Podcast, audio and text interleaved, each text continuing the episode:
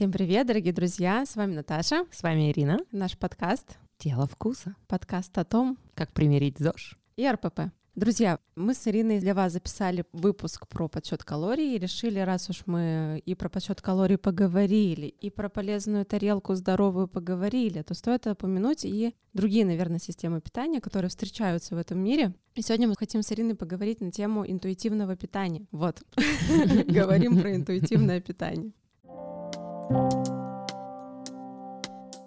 Вообще, я не знаю, что ты знаешь про интуитивное питание, как ты к нему относишься, поэтому даже не знаю, с чего бы начать-то. С того, что рассказать, что такое интуитивное питание, как его я понимаю. Да, давай ты начнешь, а дальше я скажу, как я к этому отношусь. Да, но на самом деле вот интуитивное питание — это, наверное, та, не знаю, тема, вокруг которой ходит очень много слухов, и я встречаю очень много искаженной информации. И на самом деле это такая система, которая была разработана, мне кажется, в помощь для лечения расстройств пищевого поведения. Но почему-то ее начали применять все подряд, и, как всегда, как ты знаешь, да, с любой системой ее немножечко воспринимают исковерканно. Вообще, что такое интуитивное питание? Это выбор еды, опираясь на внутренние ощущения.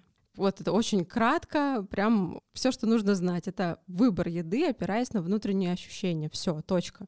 Превратили же эту систему интуитивного питания, ну, я не знаю даже во что. Почему-то нужно есть на системе интуитивного питания столько сладкого, сколько ты хочешь, или столько каких-то странных продуктов, сколько ты хочешь. И люди, мне кажется, подменяют на самом деле понятие опоры на внутренние ощущения с какой-то желаемостью, вседозволенностью и неадекватностью. Как и всюду, как и в любом жизненном моменте. Есть и плюсы, и минусы. Есть и черная сторона, есть и белая сторона, да, и нам нужно постараться принести сегодня какой-то объективизации, да, для того, чтобы эту систему не демонизировали и не идеализировали. Например, когда я выходила из вот расстройства пищевого поведения, я выходила в том числе при помощи системы интуитивного питания. И для меня тогда интуитивное питание было что-то из серии противостояния тем ограничениям, которые были у меня в жизни, жестким вот этим вот ригидным, странным ограничениям. И тогда для меня интуитивное питание это было как разрешение внутреннему ребенку есть что-то вообще, что ему нравится. То есть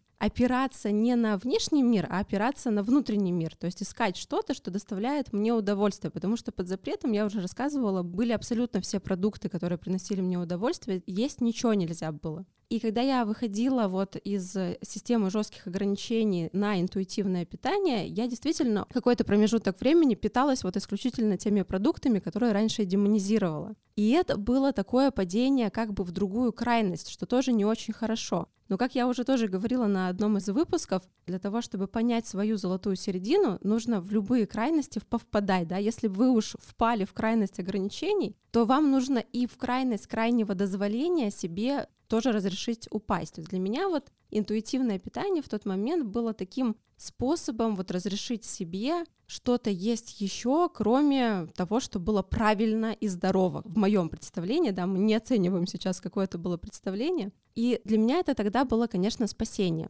Но здесь же одновременно хочу сказать, что, на мой взгляд, интуитивного питания у людей, которые когда-либо сидели на каких-либо ограничениях, вообще что-то знают про нутрициологию, априори невозможно. Потому что, как мне кажется, есть информация, которую развидеть нельзя. Да? Если ты знаешь что банка нутеллы состоит на 90% из сахара, ты это никогда не развидишь. И ты уже не сможешь к этому подходить интуитивно. То есть, да, например, дети очень интуитивно питаются априори, да, им нравится, не нравится, они очень выборочны в продуктах, им не все нравится. Но а взрослый человек, может ли он быть интуитивным? У меня есть к этому вопросы, да, у меня есть ощущение, что если все-таки у человека есть определенные знания, он уже интуитивно жить не может, да, потому что уже интуиция заканчивается там, где появляются наши мозги и наши знания. Вот. Чем хороша на самом деле система интуитивного питания? Она помогает, наверное, прислушаться к себе, и она помогает искать опору внутри себя, искать опору на внутренних ощущениях, а на не внешнем авторитете. Многие и боятся системы интуитивного питания, не доверяют ей, и многие ее не очень правильно на самом деле транслируют как раз почему? Потому что питаться одним сладким — это не система интуитивного питания, это нужно понимать. И у системы интуитивного питания на самом деле есть три вопроса. Какой температуры продукт я хочу попробовать сейчас, вот сейчас хочу съесть, да? Какой текстуры и какого вкуса? И это не будет ответ сникерс. Никогда, да, то есть если я сейчас продолжаю жить, опираясь на э, систему вот интуитивного питания в чем-то, перед каждым приемом пищи я задаю себе вопрос, что это будет, что я хочу. То есть можно не опираться ни на что, а выбирать там, не знаю, полезную еду. Это тоже, как вариант, это тоже нормально. А можно опереться на внутренние ощущения и выбрать то, что хочется. Вот ты же в ресторан приходишь, ты открываешь меню, и ты же смотришь на то, что тебе хочется, да, и вот есть люди, которым опираться на то, что им хочется, нельзя. Можно опираться только на какие-то знания. И вот здесь интуитивное питание, оно помогает людям, ну, прислушаться к себе, что ли. Но я напоминаю, что вопроса три. Какая текстура, какая температура и какой вкус.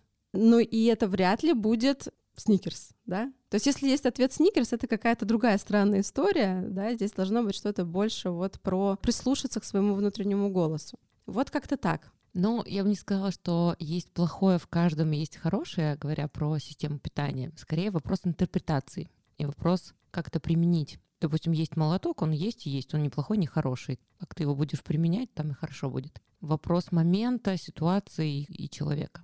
Дальше хотелось бы пофилософствовать на это все. То есть ты меня немножко задела, и я такая, блин, да, клевая тема. Почему? Потому что сразу в голове какие ассоциации? Интуиция. Есть люди с развитой интуицией. Обычно женщины, наверное. Ну, так считается, во всяком случае, не знаю, насколько это правда, неправда. Есть люди с плохой интуицией. То есть вот уже, уже вопросики, да, а хорошая у тебя интуиция? Плохая. Даже не берем мы питание, да, просто тему интуиции. Надо быть уверенным и даже когда мы принимаем какие-то решения в жизни сложные, мы такие, такие моя интуиция должна меня не подвести, но ты все равно сомневаешься. И это нормально. Да. И ты пытаешься в доводы к себе, к этой интуиции притянуть еще что-то вещественное или ну аналитическое. Сложно просто довериться своей интуиции. Опять же, у детей во всем интуиция хорошая, да? Будь то это просто знание, и которое забылось и осталось интуицией, будь то это просто генетически сформировано, либо еще что-то. Вот тут опять же вопросики, на которые каждый человек может порассуждать сам для себя, насколько у него хорошая интуиция, что такое интуиция. Про то, что ты говорила, я в период после жестких ограничений стала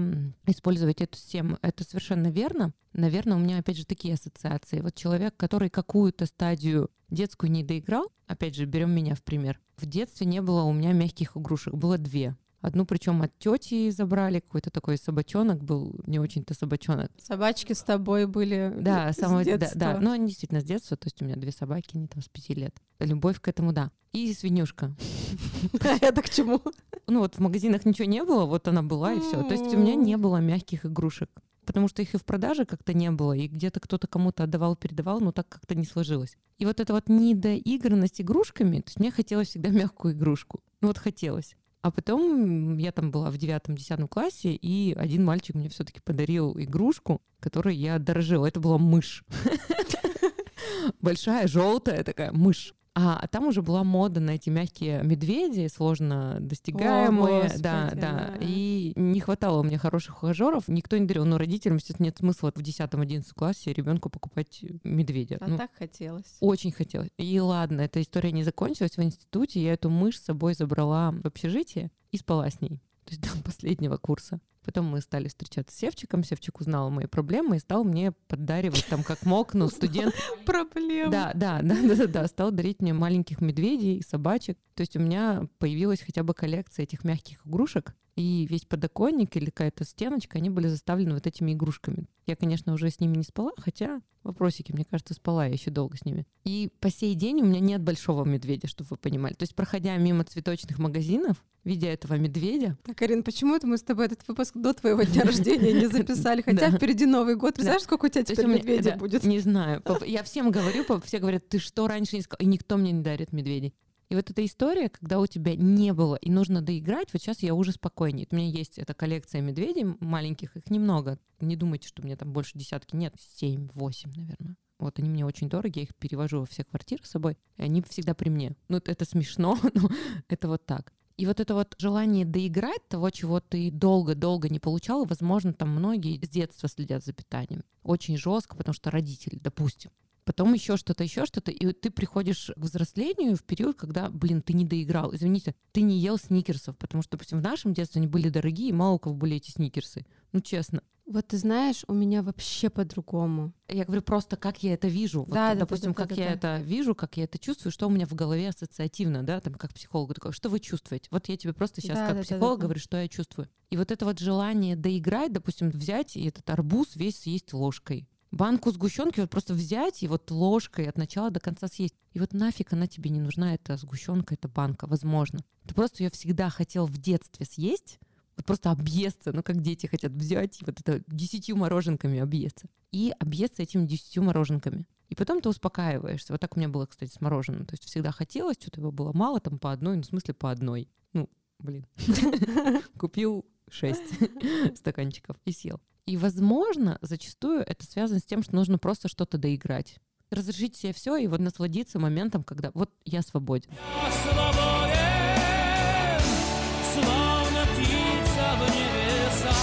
Так, чтобы успокоиться уже и подумать о том, что ты делаешь, для чего ты делаешь, какие последствия это будут. И вот от этих больших ограничений, мне кажется, часто как следствие вот эта вот свобода, которая она нужна. Если вы не доиграете ее, да, вот это вот я не переживу вот эти вот, у меня не было бы этих медвежонков, я до сих пор, раз у меня большого так и не было, ну, я всегда думаю о нем. Так или иначе, когда кому-то из племянниц дарят этих больших медведей, я так завидую. Не радуюсь за человека, не радуюсь за ребенка, прям завидую. Это единственный момент, да. Я вообще не склонна к зависти, я всегда такой, блин, клево, так же хочу. А тут я именно прям вот так по-детски, с обидкой.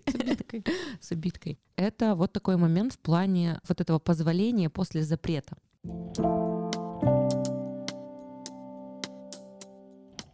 Если же человек всегда был склонен к разрешениям, это не ты, да, наоборот, человек, который всегда, ну, вот хочу я. Есть у меня мой спортсмен Толя, он шеф-повар. Он очень любит сало, жирное мясо, свинину, баранину. Я говорю, Толь, у нас цель, ты ее сам придумал, сам обозначил. Но вот ты видишь, что у нас не получается на свинине далеко уехать. Ну никак. Он говорит, я все понимаю. Он говорит, вот я просто вот без этого не могу, потому что есть э, украинские корни, есть культура, которая была с детства, и это вот взять и забрать то, что вросло в тебя. Это очень тяжело. И интуиция, она сильная, она говорит, что надо сало. В смысле не на сале жарить? Это невкусно. Это не интуиция, Риш. Мне кажется, Это- это, другое. Мне кажется, вот, в том-то это- и дело, Мгм. что человек скажет, что это интуиция. То есть забери это, тебя аж прям трясет от того, что тебе это надо. И как ты можешь, как человек разумный, отсепарировать интуицию от простой привычки, культуры еды или еще что-то?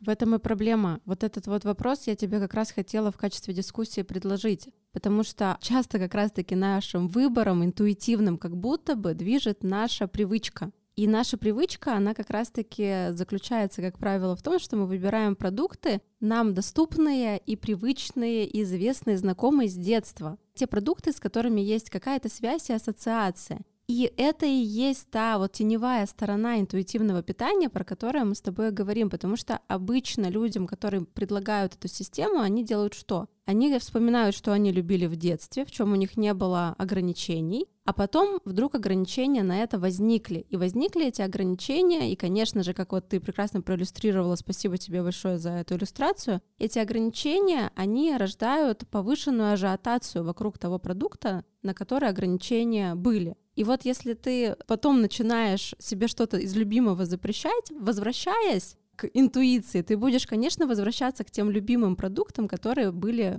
в твоем детстве. Хотя, мне кажется, когда есть такая хорошая система питания, люди никогда от нее не отказываются, и они априори приучены к тому, чтобы любить там какие-то продукты, которые общество будет признавать полезными, условно полезными, да. Но у нас же как? Мы же все росли, ну, по крайней мере, наше с тобой поколение в период 90-х, дефицита, да, и что там было? Там была картоха, макарошки, хлебушек с маслицем, господи, хлеб с сыром, запеченный в микроволновке. Ну, это уже люкс, уже микроволновки. Ты когда Ну ладно, хорошо.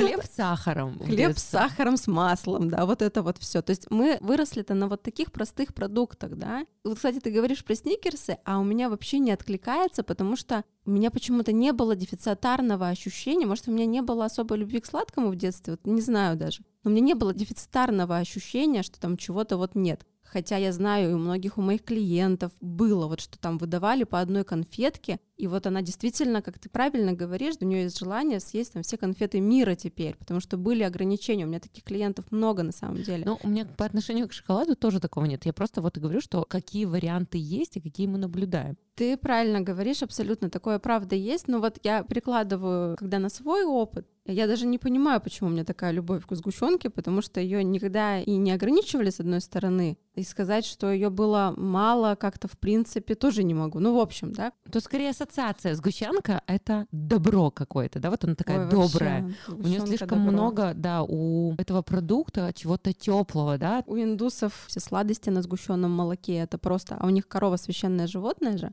и у них это просто возведено в культ очень Вот. много всего из сгущенки. Но это действительно чудо-продукт, тут как бы не поспоришь, особенно та самая настоящая, где у тебя молоко, да, сгущенное и сахар. То есть, Да, по да, сути, да. реально ничего здесь плохого нет. И это прекрасный продукт, но вот она какая-то сама по себе даже теплая, эмоциональная, я не знаю, романтичная какая-то. Что-то в ней есть, Ну да, да, да, такое да, да, да. материнское. Да, да, да, да, да, да, детская, материнская, чистая. Да. Вот, я думаю, что таких продуктов много, и у многих вот эта связь, она тоже может оставаться и будет. И это хорошо, что отчасти есть, потому что ты можешь взять и какую-то грусть перещелкнуть каким-то простым продуктом, которое сделает эмоцию, и возвратить тебя вот в эту безопасность. Это очень важно и полезно, так ведь? Да, я с тобой полностью Но, с согласна. другой стороны, когда человек будет каждый день заедать банкой сгущенки, тут уже как бы вопросики. Тут уже, наверное, все-таки надо глубже копаться. Одно дело вот такая интуиция, да, которая попросила спасти твою психику от какой-то ситуации, вернуть тебя в какое-то теплое, безопасное прошлое, чтобы отдохнуть и выйти. Интуитивно психика пыталась тебя спасти. Не организм, а именно психика. А другое дело, когда ты заедаешь там и сгущенка, и эклер пошел, и все такое теплое, все такое душевное, вот тут уже как бы Ну, вопросики. постоянку так нельзя.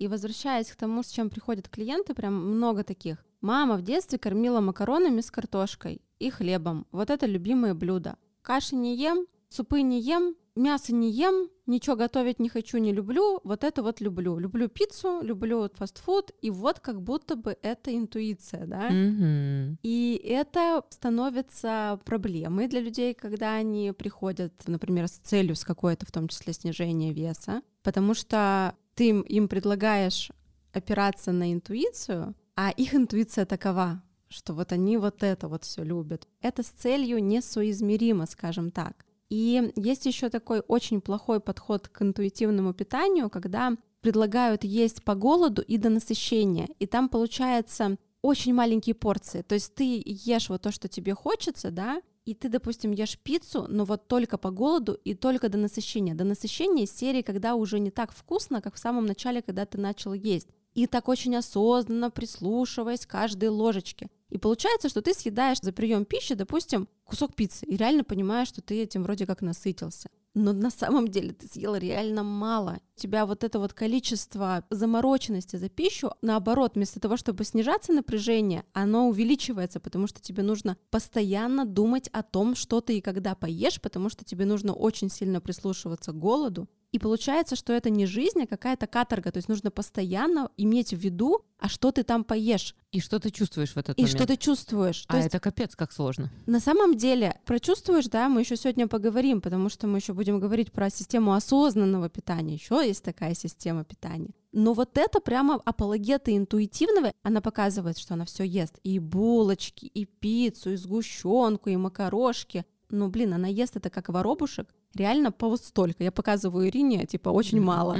Она это транслирует, люди начинают есть так же, и они попадают в ловушку, потому что они все время думают о еде. Либо ты думаешь, что ты поешь, либо ты думаешь о том, голоден ты уже или нет. Вот это вот не интуитивное питание, на мой взгляд, потому что все-таки размер порции, он должен быть адекватным, и неадекватно это когда ваши мысли о еде приобретают вот такой навязчивый характер. Типа вы посмотрите на весь свой день и увидите, что 50% времени вы думаете о еде. Но это же вообще неправильно, потому что в течение дня вы должны сосредоточиться на других задачах, уж точно не думать о том, а что поесть, а что приготовить, а что выбрать. И что говорит моя интуиция, да. Да, это вот как проблема. я изначально и сказала, что зачастую думать о том, что ты думаешь и что говорит твоя интуиция, очень сложно, потому что ты пытаешься опираться на интуицию в какие-то крайние периоды, и это очень тяжело, потому что тебе нужно настолько в себя уйти, настолько попытаться откинуть все лишнее и прочувствовать и сделать какой-то выбор. что еще каждый день обращаться к интуиции, это как-то уже очень тяжело.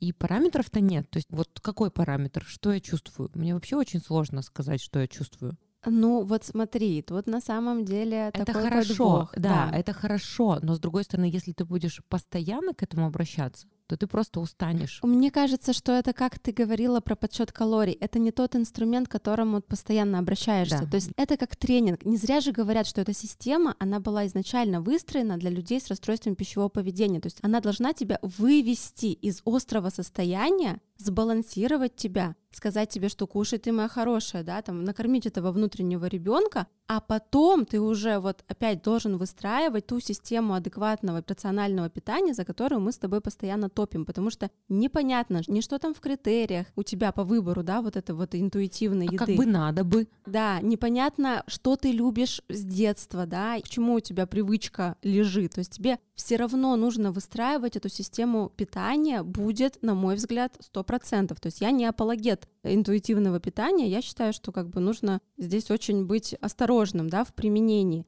Но кому я бы лично порекомендовала? Людям, которые отвыкли опираться на себя и вот таким очень потерянным в своих же собственных конструкциях и ограничениях. Вот им бы я все-таки посоветовала какое-то время попридерживаться этой интуитивной системы. Там очень много страхов возникает. Обычно страх, что человек поправится. И действительно человек может поправиться, если он все это время находился в ограничениях. Но это то, о чем мы с тобой говорили. Он был не в своей весовой зоне, возможно, за счет ограничений. И, конечно, первая реакция организма, она будет на запасание, да, на увеличение объемов, но это может быть очень даже и про здоровье для конкретно этого человека. То есть я думаю, что здесь очень важно различать, кому вот эту систему интуитивного питания можно назначить, а кому нет. Для выхода из ограничений и настройки вот этого вот режима взаимодействия с собой, а какой я, а что я хочу, а что я чувствую, это классная штука. Можно с ней поэкспериментировать, как раз-таки, чтобы вот эту вот интероцептивную осознанность, мы про нее говорили в одном из выпусков, в себе развить контакт со своим телом, который у нас потерян, вот этот вот возврат в детство к внутреннему ребенку, который очень интуитивный, и еду он выбирает интуитивно. Мы часто этот контакт, ну, будем честны, херим. Ну вот поэтому мы изначально про это и сказали. То есть кому это подходит, мне кажется, мы тут описали, да? Да. Для чего это придумано и кому бы не стоило этим заниматься. Не стоило бы этим заниматься тем, кто находится не в стадии расстройства пищевого поведения, да, и не стоит, наверное, заниматься тем, у кого и так ограничений никаких вообще по жизни нет, и они все себе спокойно дозволяют, да, потому что начни они прислушиваться к своей интуиции, да, они могут еще набрать плюс 20 килограмм, например, и ничего из этого хорошего тоже не будет. И все-таки я еще раз повторю, что здесь важно, что интуитивная опора в еде предполагает выбор текстуры, вкуса и температуры. Ну, то есть вот ты говоришь, параметров нет, они есть, вот они, их три. Они как бы есть, знаешь, но спроси меня, какую ты текстуру хочешь. Какую ты текстуру хочешь? И вот понимаешь, ну, Ну, ты же понимаешь, жидкая, ты хочешь хрустящее, ты хочешь твердое. Я вот всегда перед едой очень четко понимаю, что мне иногда прям хочется твердой еды. Я понимаю, что если я мясо не съем, надо ну, вот что-то так может вот быть, да, такого. да. У меня просто четкий образ того, что я хочу, а он есть, то есть без описательности. Вот видишь, а ко мне часто обращаются люди, которые не знают, чего они хотят. То есть они настолько привыкли опираться не на себя. Вот я прям даже сейчас вспоминаю, э, есть у нас с тобой общая клиентка, не будем называть ее, но вот она ко мне как раз приходит с идеей о том, что она ходит по магазину, она не понимает, что выбрать. То есть у нее в голове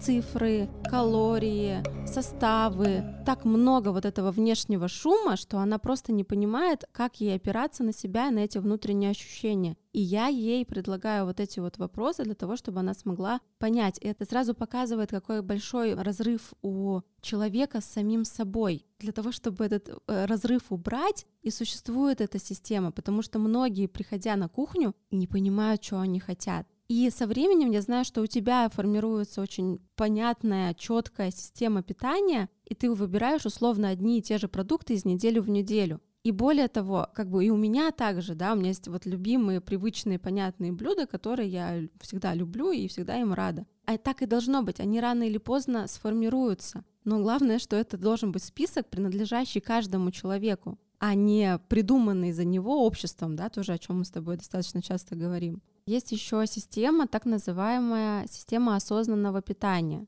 И что такое осознанное питание? Это питание, так скажем, с опорой на интуицию. И здесь самое главное — это находиться в моменте здесь и сейчас. То есть осознанное питание — это значит, что ты опираешься на какие-то знания, да, уже которые у тебя есть. И осознанное питание, оно заставляет присутствовать в моменте. Мы очень часто вылетаем из контакта с собой, и это то, о чем мы с тобой тоже сейчас уже проговорили, да? Ты говоришь, что иногда сложно думать о том, что ты хочешь. Нет, когда спрашивают, да, допустим, вот психотерапевт, что вы чувствуете? Что я думаю, это да, а что я чувствую, вот это сложно. Да, это связано, знаешь, с чем? У нас есть помимо нашего интеллекта, разумного, да, нашей головы, у нас еще есть эмоциональный интеллект. Эмоциональный интеллект — это осознавание своих чувств и эмоций и выбор реакции в соответствии с этими чувствами и эмоциями. То есть ты же можешь податься да, на чувство и эмоцию, а можешь их как-то в себе притупить, можешь вообще не осознать, и они у тебя осядут в теле каким-нибудь болевым симптомом, например. То есть мы можем поступить с эмоциями по-разному. И задачей психотерапии является в том числе развитие вот этого эмоционального интеллекта. Почему это важно? Ну, потому что это неосознанные эмоции, да, они могут приводить к развитию сложностей в отношениях, они могут приводить к внутренним конфликтам, неразрешенным, потому что ты не понимаешь, что ты чувствуешь они могут приводить к образованию в том числе физиологического симптома, каким-то заболеваниям. То есть развитие эмоционального интеллекта — это повышать осознанность от контакта с собой. И я на самом деле здесь очень часто говорю людям, у которых есть сложности в отношениях со своим телом, с питанием, у которых есть лишний вес, с которым они всю жизнь борются. Я им говорю, что это очень круто, что на самом деле вы с этим работаете, потому что у вас есть возможность через тело лучше понять себя. То есть как раз вот этот вот подход через тело, он и развивает эту осознанность. И еда — это наш тренажер. Осознавать, что ты чувствуешь, и как ты для этого, например, используешь еду, это очень классно. Это то, о чем мы с тобой говорим, да, ты чувствуешь тревогу, но если ты ее не опишешь, ты можешь ее заесть. А если ты уже сможешь ее определить, да, назвать, то ты уже сможешь научиться с ней по-другому каким-то образом справляться не только при помощи еды. И здесь, конечно, в осознанном питании это еда по голоду и по насыщению. То есть ты ешь, когда ты голоден, и ешь до того момента, когда ты наелся и не переел, да, то есть вот где-то посередине. Вот это вот и есть система питания осознанная, осознанная, да. Она классная, то есть здесь можно все брать, ты можешь делать интуитивный выбор, ты можешь быть осознанным. Осознанность, кстати, в себя еще включают еду в моменте здесь и сейчас. Помнишь, ты говорила, что это акт любви к себе.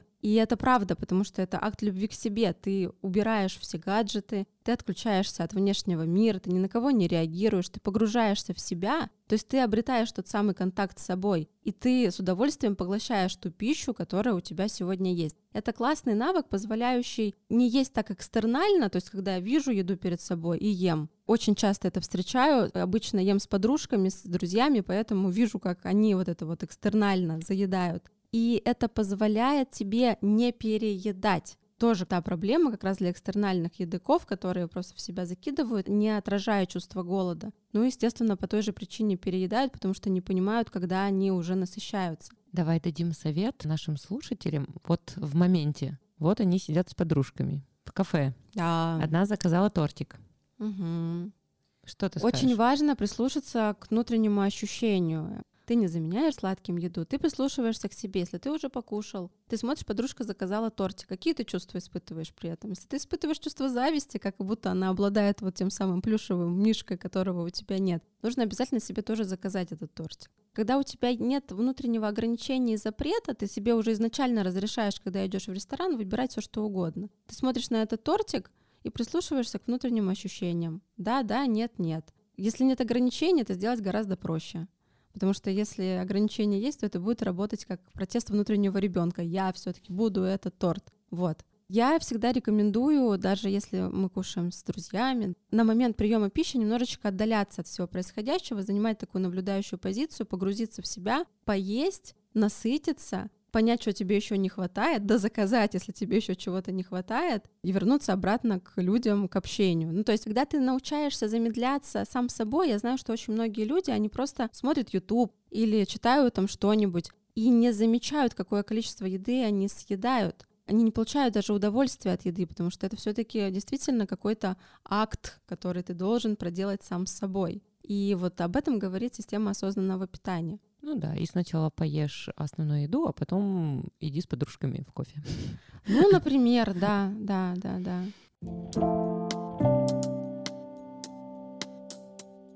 Ну, еще что хотелось добавить, добавить про то, что идея осознанного питания транслируется сейчас везде, очень много, очень ярко. И вот только вопросики к тому, что это осознанное питание прописывается и описывается очень по-разному у каждого ментора в этом направлении. То есть те говорят, вот, это осознанное питание, правильно, вот так, вот так, вот так. Другой говорит, вот, осознанное питание, правильно, вот так, вот так, вот так. И ты думаешь, что-то вы, ребятки, тут путаете, да? То есть вот тут у меня уже вопросы к тому, какой план осознанного питания из того, что их очень большое множество, верен или не верен. А что ты здесь имеешь в виду? Про то, что люди транслируют, и там health коучи нутрициологи и так далее. Как они это все видят? Один говорит, молочка — это плохо.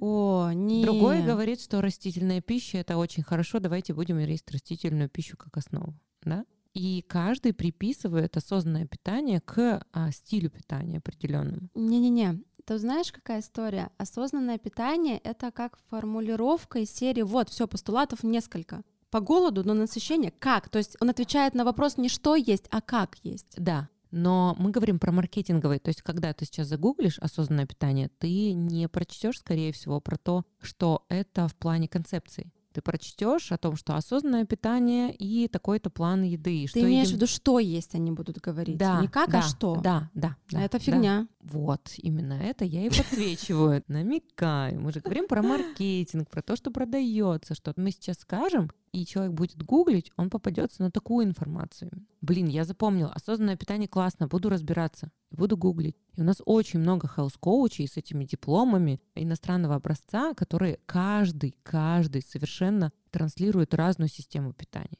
И каждый говорит, что это осознанное питание. Да, какую-то идеологию, вот методики они берут, но наполнение такое разное, и каждый продает под соусом того, что это медицински правильно. Потому что британские ученые Доказали. доказали, да. И вот а, прошлый наш подкаст там с Машей, поза-поза прошлый, да, он был посвящен тому, что есть доказательная медицина и то, что правильно, и то, чем мы должны наполнять это осознанное питание. И мы должны осознавать и погружаться в те знания, которые уже существуют, опробованы и обкатаны, а не то, что сейчас новые линии предлагают. Вот об этом тоже нужно сказать, потому что ты вот говоришь, а у меня сразу рекламные блоки, которые я вижу везде, от которых меня потрясывает. Поэтому мы чудно, что описали систему и сказали, что это такая палочка маркетинговая, которая хорошо работает, так же как целлюлит. Ну, просто всем сейчас очень нравятся термины такие, понимаешь, а они на самом деле были разработаны для того, чтобы помочь людям сейчас справиться с этим вот огромным количеством информации, но всем нравится просто терминология, и они ее применяют ко всему подряд и без разбору. То, о чем мы говорим, да, мы не говорим, что конкретно есть. И по идее... А все спрашивают у меня, Ирина, вы постоянно не договариваете, что конкретно нам есть и что не есть. По сути дела, все есть, просто зависит от количества. И мы говорим, скорее всего, о том, не что конкретно есть, а как есть. Ну вот сегодня, по крайней мере, цель сказать, как есть. Как есть, да. Да, не что есть. И какова цель, понимаешь? Под разную цель будет как разное. Вот, да, как будет, ну и под разную цель, я бы сказала, и что будет разное в разном количестве. Вот, поэтому я говорю, что а все хотят знать еще и что. Ну, это я не знаю, это надо идти к Ирине на кураторство, и она вам расскажет, что конкретно вам посоветуют есть под ваш конкретный запрос. Да? Если вы придете ко мне, я вам скажу, ешьте все, давайте посмотрим ваш дневник, что вы там едите. Хорошо, что мы описываем, понимаешь, проблему с разной стороны, потому что вот, опять же, когда мы начали говорить, да, какие ассоциации всплывают, это вообще проблема может существовать с другой стороны, со стороны детства, со стороны ограничений, со стороны незнания, просто тупого незнания, потому что информации много, сепарировать ее очень сложно. И когда ты просто уже утоп в этой информации, ты уже бедненький запутался. Наше дело структурировать информацию, да, а, дать такую сетку, через которую мы будем пропускать все, что не нужно, и через эту сеточку да, притормаживать все, что нужно для человека. Поэтому я считаю, что мы хорошо это все делаем. И вот благодаря этой теме и четкому описанию вот этих систем, которые ты сделала потрясающие, мы можем уже понимать, как жить, и что проблема может вообще прийти откуда не ждали. Сто процентов. Но мы же с тобой еще не закончили. У нас еще есть компетентная система питания. Да, батюшки да, боже мой. компетен- М, вот компе- компетентная тебе понравится. Естественно. На самом деле здесь все просто. Это такое сочетание интуитивного плюс осознанного. То есть ты и опираешься на чувства Вот это, да. да, и эмоции. да. Ты и опираешься на осознанность. То есть ты ешь по голоду, ты ешь до насыщения, ты ешь в моменте. Вот все, о чем мы с тобой И проговорили. как любая компетенция, умеешь применять. Да, и плюс у тебя есть некие какие-то ограничения, например, которые как раз зависят от твоей цели. И ты знаешь о том, что у тебя есть эти ограничения, и ты способен эти ограничения выдерживать. То есть компетентный едок, он понимает, к какой цели он стремится, и он способен эти ограничения, необходимые для достижения его цели, выдерживать. А вообще, вот эта вот компетентная история, она разработана для людей с эм, ограничениями в плане питания, такими лечебными, да, мы знаем, да, что при некоторых заболеваниях есть определенные исключенные продукты. Вот задача компетентного едока, нам всем нужно к этому стремиться, да, если у кого-то есть ограничения по питанию, уметь спокойно выдерживать эти ограничения. Причем, и это даже не сопряжено иногда с полным отказом от продуктов. Бывает такое, что прям вот, ну, совсем нисколечко, совсем-совсем нельзя. Но бывает и так, что ограничение это все-таки сколько-то можно, и вот чтобы человек мог остановиться на вот этом вот сколько-то можно. Здесь я сразу думаю, да, о курильщиках, например, что-то мне в голову они пришли. Им очень сложно остановиться, даже если они знают, что им курить не стоит, и у них есть какие-то ограничения, в том числе уже врачи им бьют тревогу, говорят, не курите, они все равно для себя вот там что-то выкраивают одну сигаретку, потому что совсем не могут от этого отказаться. Вот перекладывая эту аналогию да, на едока, задача все-таки так с собой договориться, чтобы вставить во главу угла здоровье, а не получение вот этого краткосрочного удовольствия. Мы с тобой уже неоднократно в подкастах говорим, что это бывает людям сделать очень сложно. И вот сейчас мне в голову пришла, знаешь, какая история? Когда в психотерапию люди приходят, мы знаем, допустим, что они приходят с определенным симптомом. У меня даже был такой запрос, я хочу бросить курить. И, собственно говоря, про бросить курить мы поговорили только один раз на первой сессии. Больше мы об этом не разговаривали, хотя работаем уже год. Потому что иногда вот это вот бросить, ну, курение, еда, это является симптомом. А симптом — это всегда компромиссное образование между какими-то внутренними структурами, которые конфликтуют. И взять вот так вот симптомы, это означает вот так вот выдернуть прямо табуретку из-под человека, чья голова привязана к веревке и к потолку. То есть это буквально означает выбить почву из-под ног. Да, и, соответственно, лишиться головы. И наша задача, она часто заключается в том, чтобы помочь человеку нарастить вот какие-то дополнительные ножки к стулу, найти еще один стул, для того, чтобы убрать вот тот самый стул, который, не знаю, уже с подгнивающей ножкой, который в дальнейшем приведет к какой-то трагедии. Но для начала нужно найти какие-то другие опоры, чтобы запросто ему можно было отказаться от алкоголя, от еды излишней, от сигарет и так далее. Вот а, об этом, мне кажется, мы с тобой еще ни разу не говорили, на самом Да, деле. да. И вот, наверное, идеально то, что мы компетентный взяли в конце, и именно к нему мы, наверное, всех потихонечку подводим. Ну да. Проблема в том, что люди пытаются перейти из точки А и в состоянии ничего не знаю, ничего не могу, в состояние Б. А так не бывает. И если они резко думают, что они вот сейчас за месяц, а это еще в лучшем случае, да, там или две недели выдержат все правила и будут все это понимать и осознать, и у них все получится, и потом все будет легко, то часто мы видим другую ситуацию, что человек начинает либо рушиться, что-то у него происходит, болеет, какие-то еще обстоятельства вдруг проходят, почему-то он не может это держать или не может ходить на занятия. И это все в такую форму приходит, что человек просто трясет, его разрушает. А он все равно убеждает тебя в том, что проблема его это лишние там 2-3 килограмма или эти 30 килограмм, неважно. Что проблема именно в этом, а проблема-то на самом деле не в этом. И ты это сразу видишь и понимаешь, но он с тебя просит дай. А ты вроде бы и дать не можешь, потому что понимаешь, что его потом плохо будет. А если ты это все равно он выпрашивает и даешь, его потом ломает. И вот это очень сложная история для работы с людьми, для тебя, я думаю, тоже, потому что ты чувственно это все знаешь, переживаешь, что человеку все равно сейчас будет плохо. Но он все равно идет к этому и не понимает и не прислушивается к тому, что проблема-то не в этом. Что нужно решить сначала другую ситуацию. И что если даже он сделает все правильно, получит тот самый желаемый результат, а возможно и не получит или получит, ему все равно будет плохо. потому что он сделал вот так сразу. То есть нельзя стать компетентным специалистом да, в какой-то области, пока ты, извините, шишек не набьешь. Сто процентов. Ты все равно их да. вынужден набить, и они будут всегда свои. То есть да, тебе человек помогает пройти их, но падать ты будешь ты. То есть ребенок будет падать, мать все равно вынуждена смотреть, постоянно его за капюшон ловить. Это невозможно. Ты отвернулся, он все равно упадет. Поэтому такая вот логика, что мы должны потихонечку прийти вот к этому.